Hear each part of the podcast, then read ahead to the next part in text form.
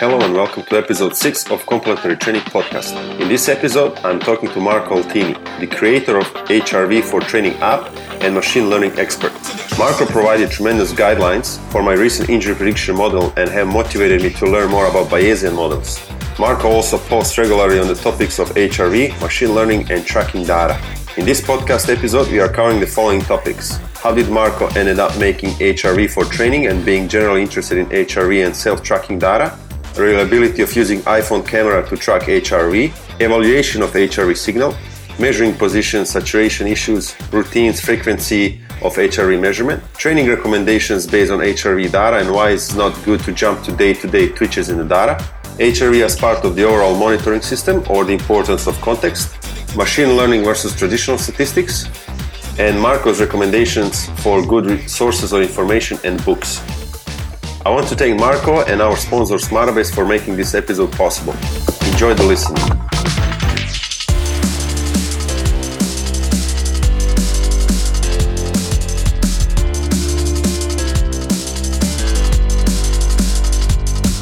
Smartabase is a truly unique athlete data management solution for pro teams, colleges, Olympic sports, the military, performing arts, and research. Smartabase encapsulates the ability to integrate all forms of data from many different sources of technology such as GPS, Omegawave, EliteForm, and many others. It has unparalleled reporting features, offering the user access to any data in the system within three clicks of the mouse. Most importantly, it is a customizable platform that you develop based on your needs and workflows for your data. With support teams based in the USA, UK, and Australia, Smartabase is in over 150 organisations in more than 10 countries. If interested, email info at fusionsport.com.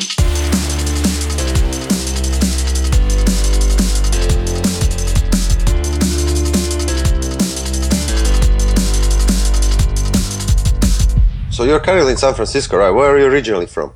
Um, so from Italy, I, I was uh, in Italy until I think I was 25. So until after my masters. Um, so I'm uh, let's. I was studying in Bologna. I guess you, maybe you know that. So like northern side of Italy. I'm from a place which is like a small town closer to the um, to the Adriatic coast. And then after my master's, I went to the Netherlands. So studied there uh, for my PhD, stayed there six years. And now I've been two years in San Francisco, more or less. Like the last six months only, I've been actually living here all the time before I was going um, back and forth because I was still finishing my PhD. And then my wife was in Belgium and in the Netherlands was like total mess. Now it's a bit more stable situation. It's a it's a bit. Uh, so you're b- pretty much living the startup life. I was living it even more last year, probably when I was sleeping where I was working in the startup house we we rented. Uh, now, luckily, we raised some money, so I can stay in some other apartment, which is already a bit better. I don't know if you watched the um, Silicon Valley, the TV show. It was uh, pretty much that that kind of um, Lifestyle. of life situation. So it's like you know, twenty four seven, everyone at the house. It was intense and fun, but you know, after some time, was very tiring. So you get to get to a bit of a more stable situation. Yeah, that's great. Just, just to let you know, I already started recording, so Okay. I'll, I'll probably cut out the the first part. I think it's it's much easier uh, to just you know start chatting instead of introducing, and I pretty much hate that part to be honest. Uh, yeah, that's good. so yeah, um, so it, we already started discussing. So um, uh, yeah, you, you you pretty much mentioned that uh, you've been studying machine learning.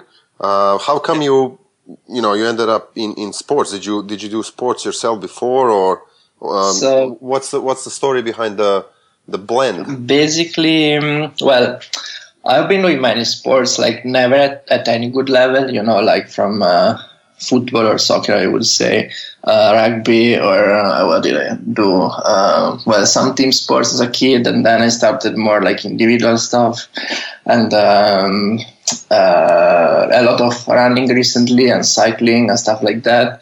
So when I, I guess the the interest was a bit a combination of you know what I like to do in my free time and the fact that I was I ended up working at IMEC um, after my my masters, And the time, basically, it's an R&D institute in, in Europe where they develop technology. So you, I was um, working on all these wearable sensors already like six, seven years ago that measured um, physiological data. Like, you know, you get a full ECG and then you start from there and heart rate and variability and extract all these other parameters and accelerometer data, phones. So the, um, the whole team there was basically building these prototypes that then were used by other people that were working more on signal processing or, or data science to actually develop algorithms on this. And um, the, the way my, develop, my work developed was then uh, all around physical activity. So I guess I started a bit there, you know, with indirect calorimeters and measuring energy expenditure, measuring uh, VO2 max, and then developing algorithms that could um, estimate these parameters uh, more accurately than what you had, you know, at that point in state of the art. So um, a bit of a combination, I would say, of uh, all these factors and um, the fact that you know then I also started a PhD, so I could really focus on um, doing this work on uh, algorithms to estimate energy expenditure and fitness using wearable sensors.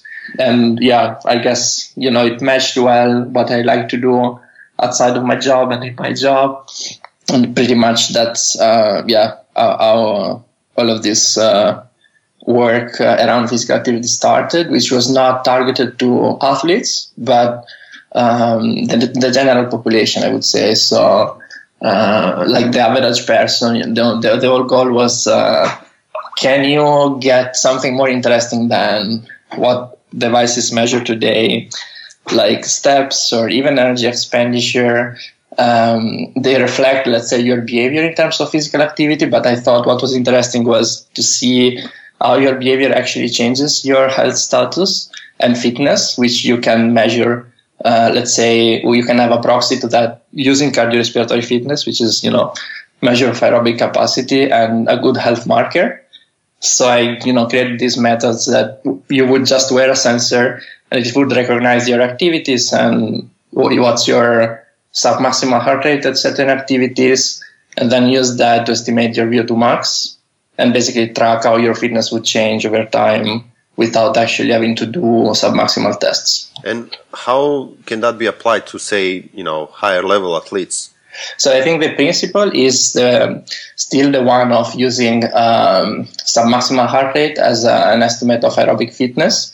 So you could do that um, also for runners. So, so I think actually uh, Garmin or Firstbeat, these companies do something very similar uh, and as a matter of fact, it's even, I would say it's even simpler uh, to try to look at these variables for um, sports like running because you get variables like, uh, because you have GPS data often, right? So you get, uh, I don't know, at what speed they're running and what are the conditions and elevation and what's the heart rate at a specific intensity, which is much more similar to what you would collect in the lab while in free living on regular people you have to you know analyze like low intensity activities without gps data so we had for example to recognize you know when a person is walking at what speed the person is walking what's the submaximal heart rate at different speed and then extrapolate that to what the submaximal heart rate would be if they were hypothetically running. So basically all the modeling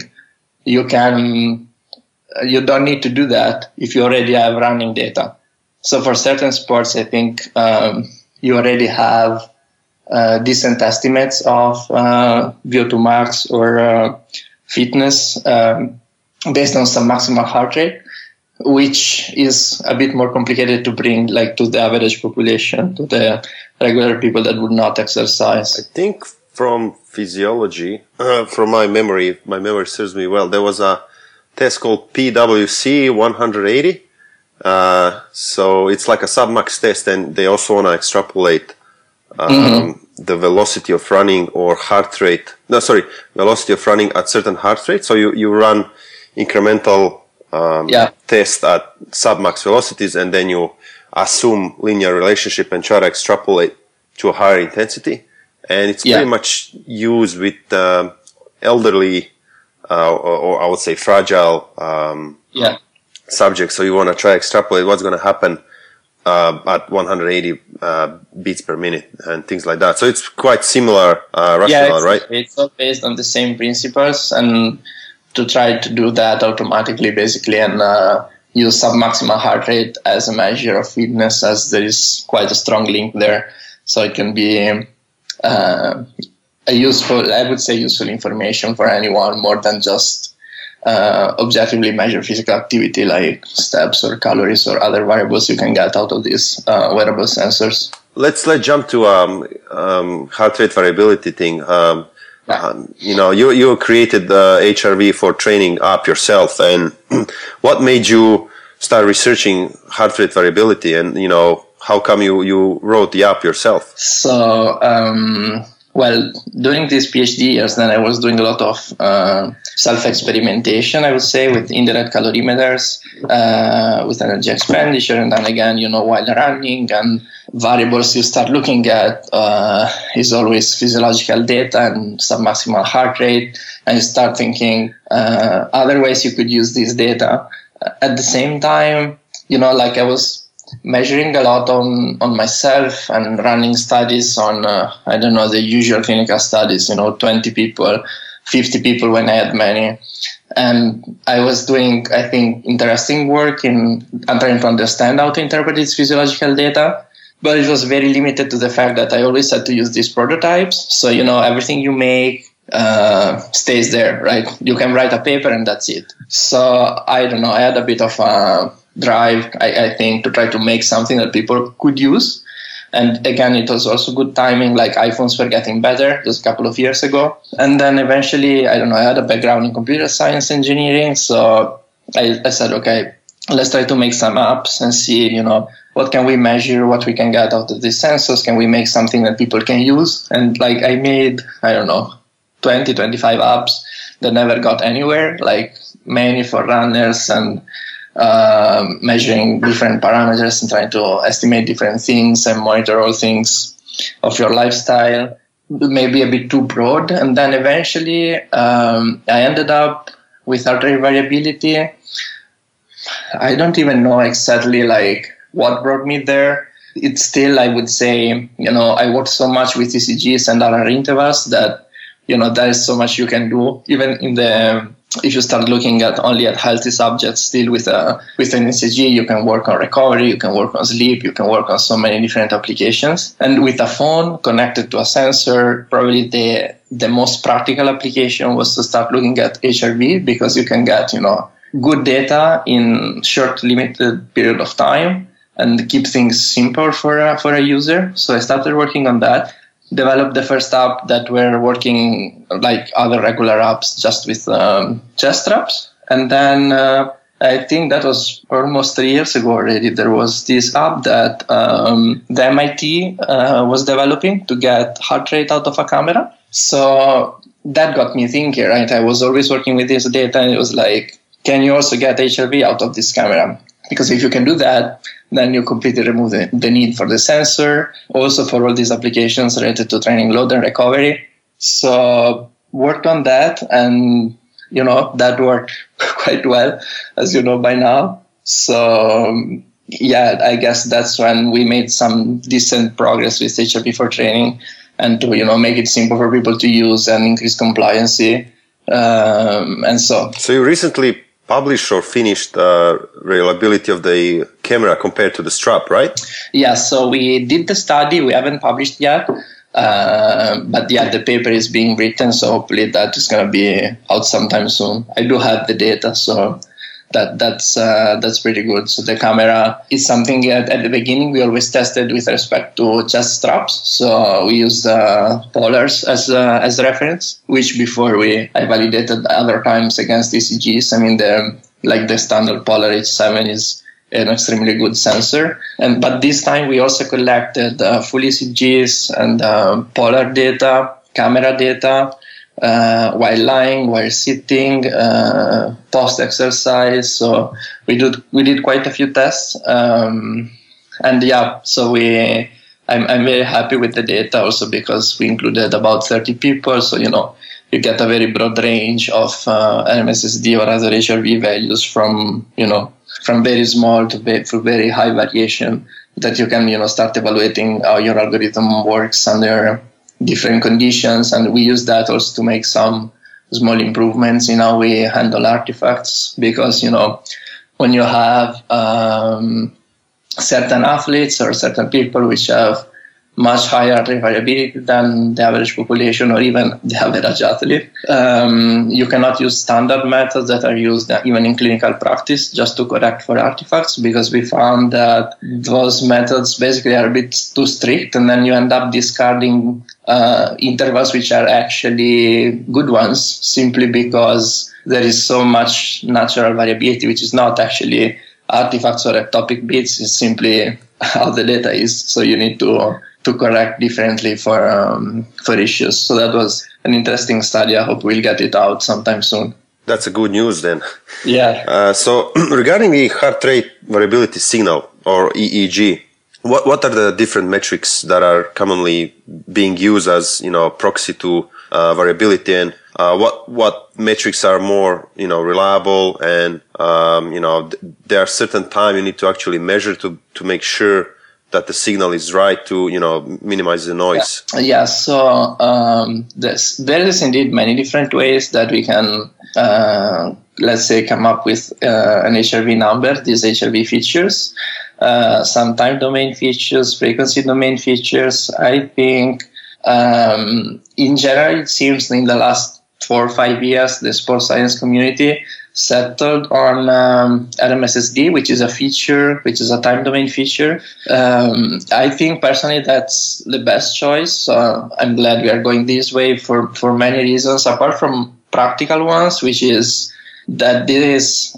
well easy to compute, but also it's very standard how to compute it. So that means that we can then compare studies and you know learn from each other you can compare literature even with your own data. You can compare different studies among each other, understand how this data is uh, evolving in different athletes under different conditions. So that's definitely valuable. Uh, also, this feature is like independent of time. You know, like if you measure for a minute or if you measure for five minutes, like you normally do in studies, then you would still um, get the same numbers out.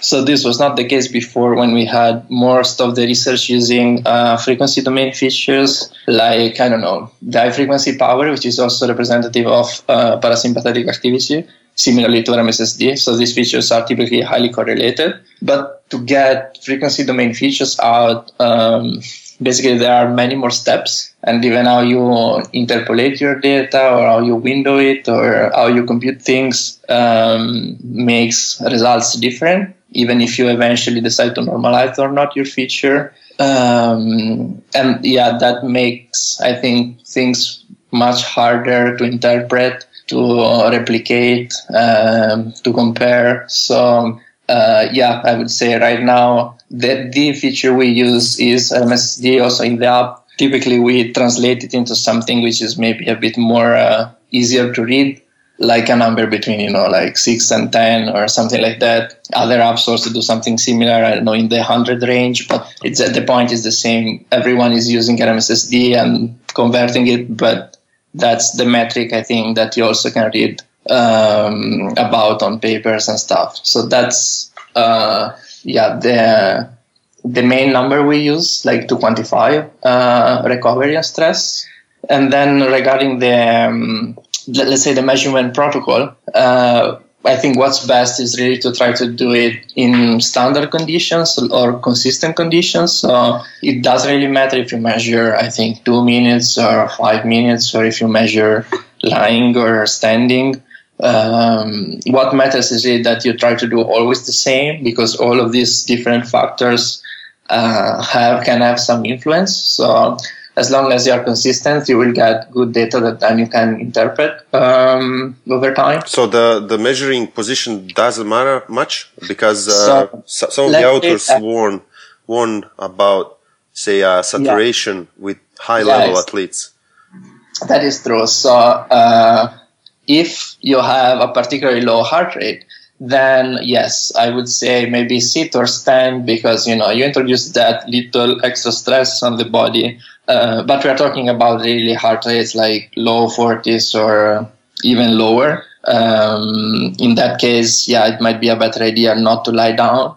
For the vast majority of uh, of the population, I would say still uh, it's no problem even to measure while lying down. So, what would be the best, say, routine? Uh, early, um, uh, I read somewhere that you know if you wake up early morning and then you go you know do your thing in the toilet, you you might get yeah. different readings. Uh, and and also, for example, if you drink water or or, or you know leak water or whatever, um, yeah, yeah, uh, it might so, change the readings. Yeah, so I, I, was talking, I think, with uh, James Heathers about this. He was saying indeed that uh, if you need to empty the bladder, you should do that. So yeah, in, include that in your routine and then maybe go back to bed wait a minute that you know your body is relaxed again because of the walking. Uh, but for the rest yeah uh, i would say no no food or water intake before. Definitely no coffee intake. Uh, try just to keep it as simple as possible. Typically wake up still in bed. If you don't have to go to the bathroom just measure. Otherwise go come back rest a minute and measure. That's probably the more um, standard condition you can get and you know the least affected by uh, other factors. What about the waking time? So someone have a hectic schedule and someone wakes say 6 a.m. Yeah. and the next day 8 a.m. and things like that. How yeah. does that affect the heart rate variability? I think that also can be a problem. Like uh, while HRV changes during the day, also you know due to circadian rhythm and so. So ideally, you would want to measure at a similar time of the day I haven't uh, experimented systematically on this, so I wouldn't know exactly what to expect. But definitely trying to stay, you know, around the same times during the week, uh, even weekends, and have similar schedules, even you know, similar times to go to bed. In general, these kind of things help in getting more meaningful data. So I guess that's probably easier for athletes sometimes that they have more regular schedule than than other people. So, what about the frequency of measurement? You know, what would be the lowest number that can give you, uh, uh I would say, power in, in, making inferences in for your, you know, training status or you know parasympathetic status? So, I think um, according to literature, like they looked at this a bit and. To get a decent baseline, they were recommending, I think, four or five recordings per week. Um, however, I would say really that it's much better if you measure every day for different reasons. For for example, uh, there is recent research um, from Andrew Flatt where he looks at uh, how much your HRV is changing on a day-to-day basis. So if you have a week of data, right, you have an average, but you can also ha- you can have this average if you get every day the same number, or you can get the same average if your HRV jumps around your average a lot on a day-to-day basis, right? So there is useful information also in how much your HRV is changing on a day-to-day basis. So if it is jumping a lot um, around, or if it is more or less always constant. In particular, it mentions that um, when your HRV is less jumpy, it means that you probably adapted well to the current training program you're, you're doing and you're coping well with training. While that's not the case uh, if you're jumping a lot around. So if you measure every day, you can start looking at this data as well. Otherwise, if you don't measure every day, you could get still a decent baseline and look at trends in that sense but you would lose some useful information. Hmm, it makes sense. Uh, yeah, there's a couple of studies showing, uh, you know, besides uh, rolling average, they also show the uh, rolling standard deviation of the HRV, yeah, and that might exactly. be also quite meaningful. Uh, yeah, the, this next question is quite interesting, I guess, and something that interests me, interests me, and a lot of strength conditioning coaches a lot is the training recommendations based on heart rate variability. So what I think what the community expects expect is that um, you measure HR, HRV and then you get say higher or lower score, and then you immediately know you should do a you know harder session or easier session. Mm-hmm. Where I still believe that's a pipe dream, maybe, and maybe you know even impossible. Uh, what I believe as a strength conditioning coach is that we need to evaluate things more in a, a say medium term time. So not something that's uh, not day to day, uh, but kind of mm. uh, see what's happening in in a say usual cycle. Yeah, maybe maybe one or two or three more weeks, and then adjust those medium term cycles rather than um, you know changing day to day training prescriptions based on heart rate variability. Uh, so yeah. what, what's your what's your um, you know thought thought about this? Yeah so i think uh, yeah i think that that's true. Uh, there is different ways definitely you can use this data.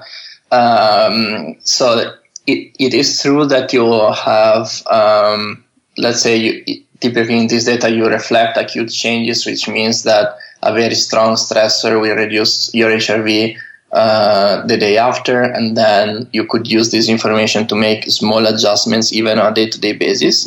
But uh, it is unclear if that's the way you want to do it to optimize performance eventually. And some recent research actually uses exactly the same approach you mentioned. So while in the past, like the first HRV studies, they were prescribing training based on day-to-day changes like the latest studies that uh, managed to show also improvement in performance in runners over time they were uh, looking um, exactly at uh, longer term trends. So instead of prescribing training based on day-to-day changes they would see what's the, the rolling average the baseline hrv we will call it. Uh, how is that going with respect to your normal values? Is that you know just flat or going higher or is it going much down your normal values? And if it was trending uh, badly so going down they would not prescribe the let's say an intense training block that they scheduled before and they would skip that for certain for certain athletes that were basically not in the ideal physiological state to do that. So that was not you know day-to-day changes but simply looking at trends and trying to schedule like macro training blocks uh, to eventually see if training harder only in an optimal physiological state would trigger optimal performance eventually, which is what happened. So definitely uh, something interesting and to look at is, I think, how to um, effectively implement interventions using this data. So I think it's quite clear that you measure physiological stress, and that's related to many things from psychological to physical training. Uh, and you can use that even just, uh, you know, to be more aware of how things are changing and what is affecting uh, you or a player. But um, like to, to design the right intervention or to make use of this data in the best way to eventually optimize performance, I think is um, still a work in progress. And some of this recent research uh, looked very promising using this approach of indeed trying to understand more uh, higher level cycles and changes in baseline HRV and trying to use that more than, uh, you know, making small adjustments on a daily basis. I, I guess we're dealing with, I would say, two complementary aspects of you know training is that uh, adjusting training to the individual, say high or low days, but also making sure that individual adjusts to training. So uh, adjust to a volume that's that's needed or adjust to a, a training block. So uh, yeah. a coach needs to juggle with uh, you know both aspects. I would say top down and uh, bottom up. Um, yeah, exactly. Also, because sometimes yeah, you want to trigger those, uh, let's say, um, negative HRV or you know things going down because you increase training load. Like you can be totally fine, right? As long as you manage to balance that in a way that you don't bring your athlete to overtraining. Yeah, exactly. I mean, you can you can prescribe a say three week or six week uh, period. You can experiment, and you probably are familiar with the fact that I have a pet peeve of uh, agile methods, trying to to take some of them from the agile development from IT to um, yeah, training yeah. periodization. So you might you might prescribe a, a, sprint, in this case, a training block that could be two you know two to four or three to six weeks, and then you collect metrics, and then you learn pretty much uh, based on the patterns what might suit particular individual uh, better, rather than jumping you know from from you know day to day twitches in the data. Um, yeah. So you still want a little bit long, longer term, not long term, but longer term uh, period where you actually try to make any causative links between you know metrics and training being done, and try to suit that to particular individual and yeah. objectives of the you know training block or training plan, whatever. Yeah, I think also like especially with HRV, that's very important because what you see is really like um, the data going through cycles. Like it's not that you're trying to optimize a metric and HRV should always go high or anything like that. You will see that it goes up and down based on many other factors that you start to understand over time, and and then you can really make use of it. Um, I would say it's a bit more complicated than sometimes I don't know using heart rate. Even if you just look at uh, intervention studies on people that maybe were not active and then they start doing I don't know running training programs or cycling, typically. Uh, you see that there are other metrics which capture quite clearly uh, trends like you know increases in VO2 max, reductions in resting heart rate. Um, HRV I don't think works like that. There, it's um, really a better tool to measure over time levels of uh, training load and physiological stress, and it will always try you know go through cycles that you can then interpret. So that means that you need to collect um, data longitudinally for a long time and very frequently. So I don't think it makes much sense, for example, to collect just you know pre and post intervention data for this kind of parameters. Yeah, speaking speaking of trends, um, um, I know that you know humans in general want you know black or white rules. Uh, uh-huh. When it comes to heart rate variability, is increase always good or and decrease always bad, or there's more to it? Yeah, there is definitely more to it. Um, in general, though, I would still say like an increase means that you know your body is less stressed, and typically it's good. Uh, it is typically seen like during tapering or during periods of lower stress.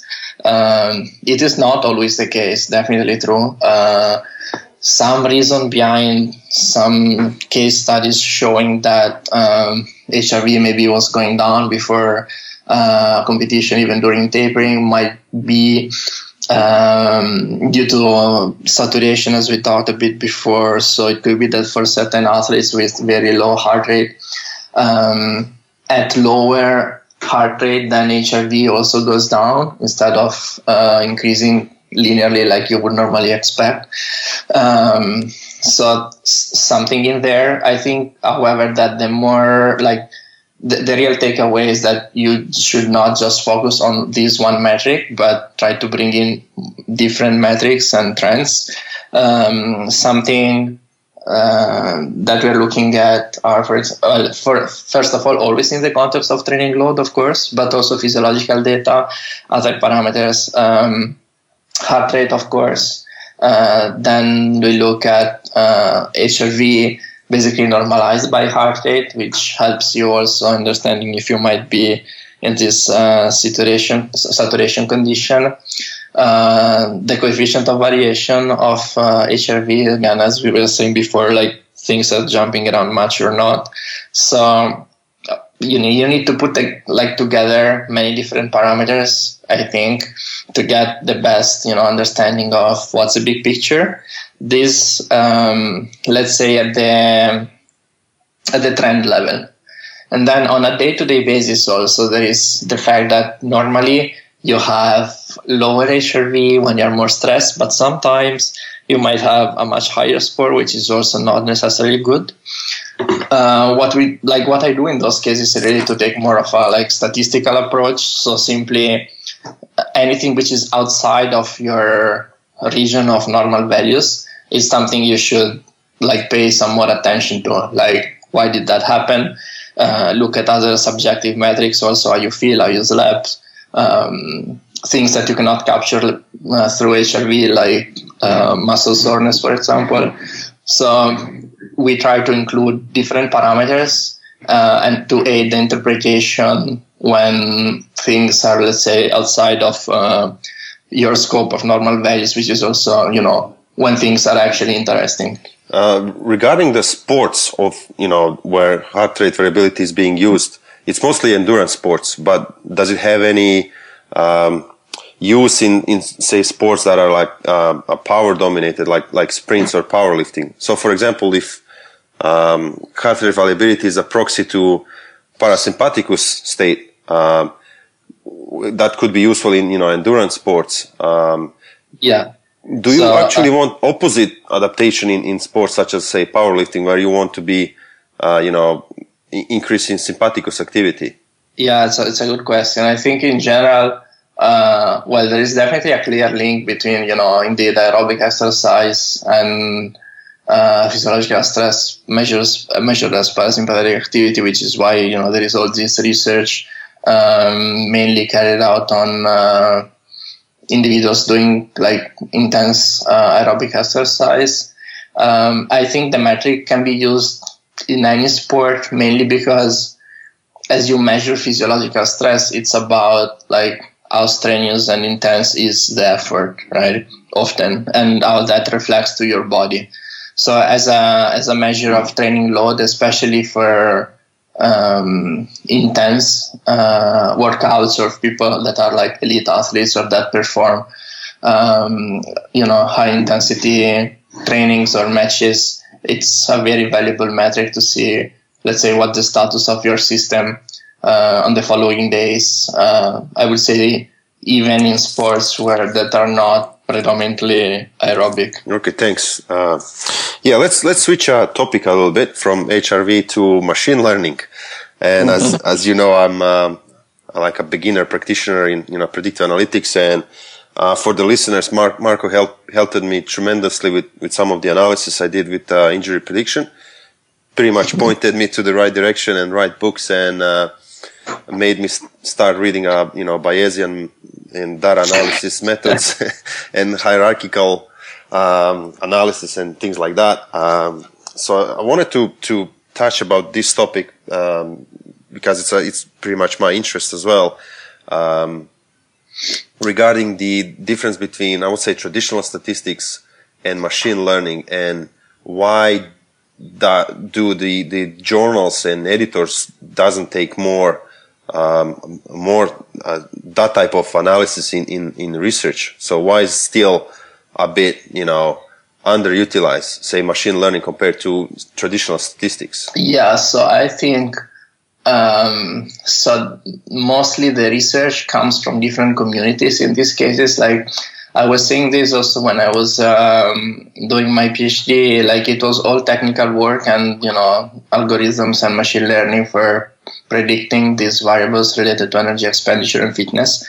So there, there is a let's say a community which works only on the algorithms and like with an approach which is basically almost a black box with respect to physiology and then on the other side, of course, you have all the physiologists that also use this um, this data, and they publish in uh, I don't know the Journal of Applied Physiology or, journals where there is they are more physiology oriented. Um, that typically have a different background, so they have a background, a strong background in physiology, uh, which is obviously the, the most important, as you need to understand like why certain things happen and look for you know uh, causes and try to you know learn from that um, however i think that like even if very slowly we are going in the right direction meaning that like data now is more of a commodity right? So it's much easier um, to collect data. Like there is apps that are as good as clinical grade tools. There is uh, more people collecting data. Uh, there is more scientists or engineers that work on these problems. So, like as we try bring these communities together, like with the with our validation, for example, I worked with um, with Laursen and Plews, which have been doing like most of the HRV research in the past few years.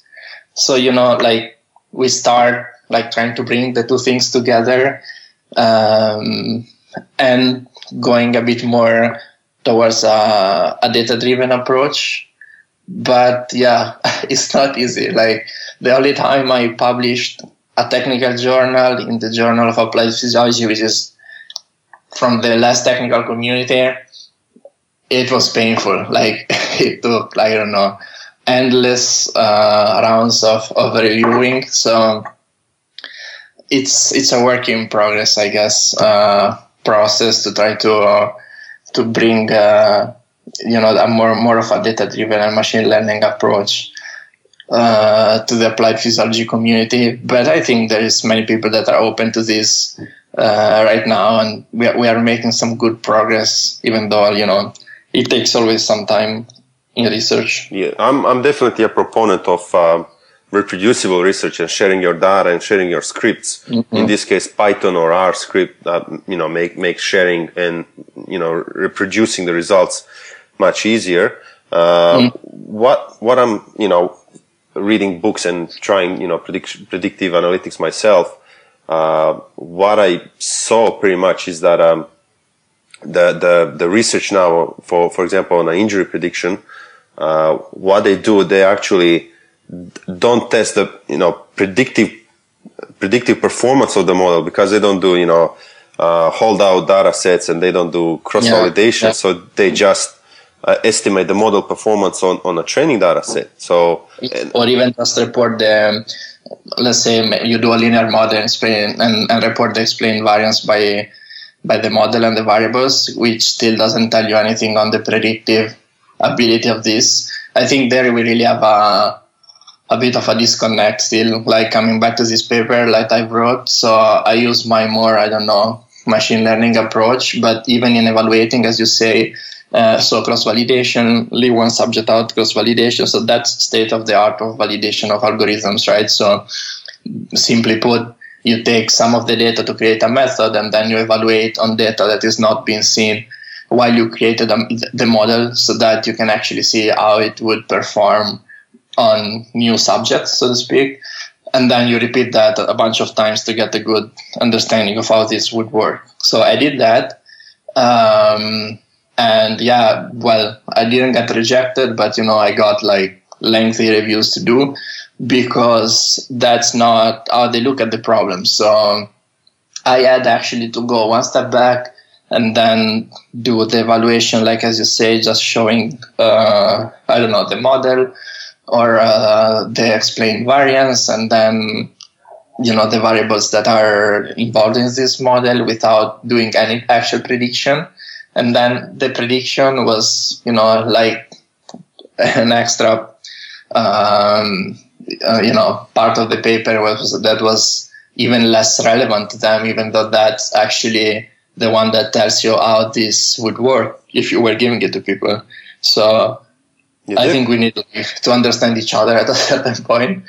Um, and try to find you know some common points where we can work on definitely two cultures of data analysis that are colliding as, as that uh, famous paper can't, can't remember the author um, uh, the, the the one that that approach data analysis as a as a black box and a more interesting you know prediction and the yeah. other culture uh, that are actually interested in the causal relationship between uh, input and output which is pretty much the uh, what what the journal wants and and and, and want to publish. Yeah, I mean, I think yeah, both are important, and like we need to you know uh, work on ways to create like models that both communities understand and value.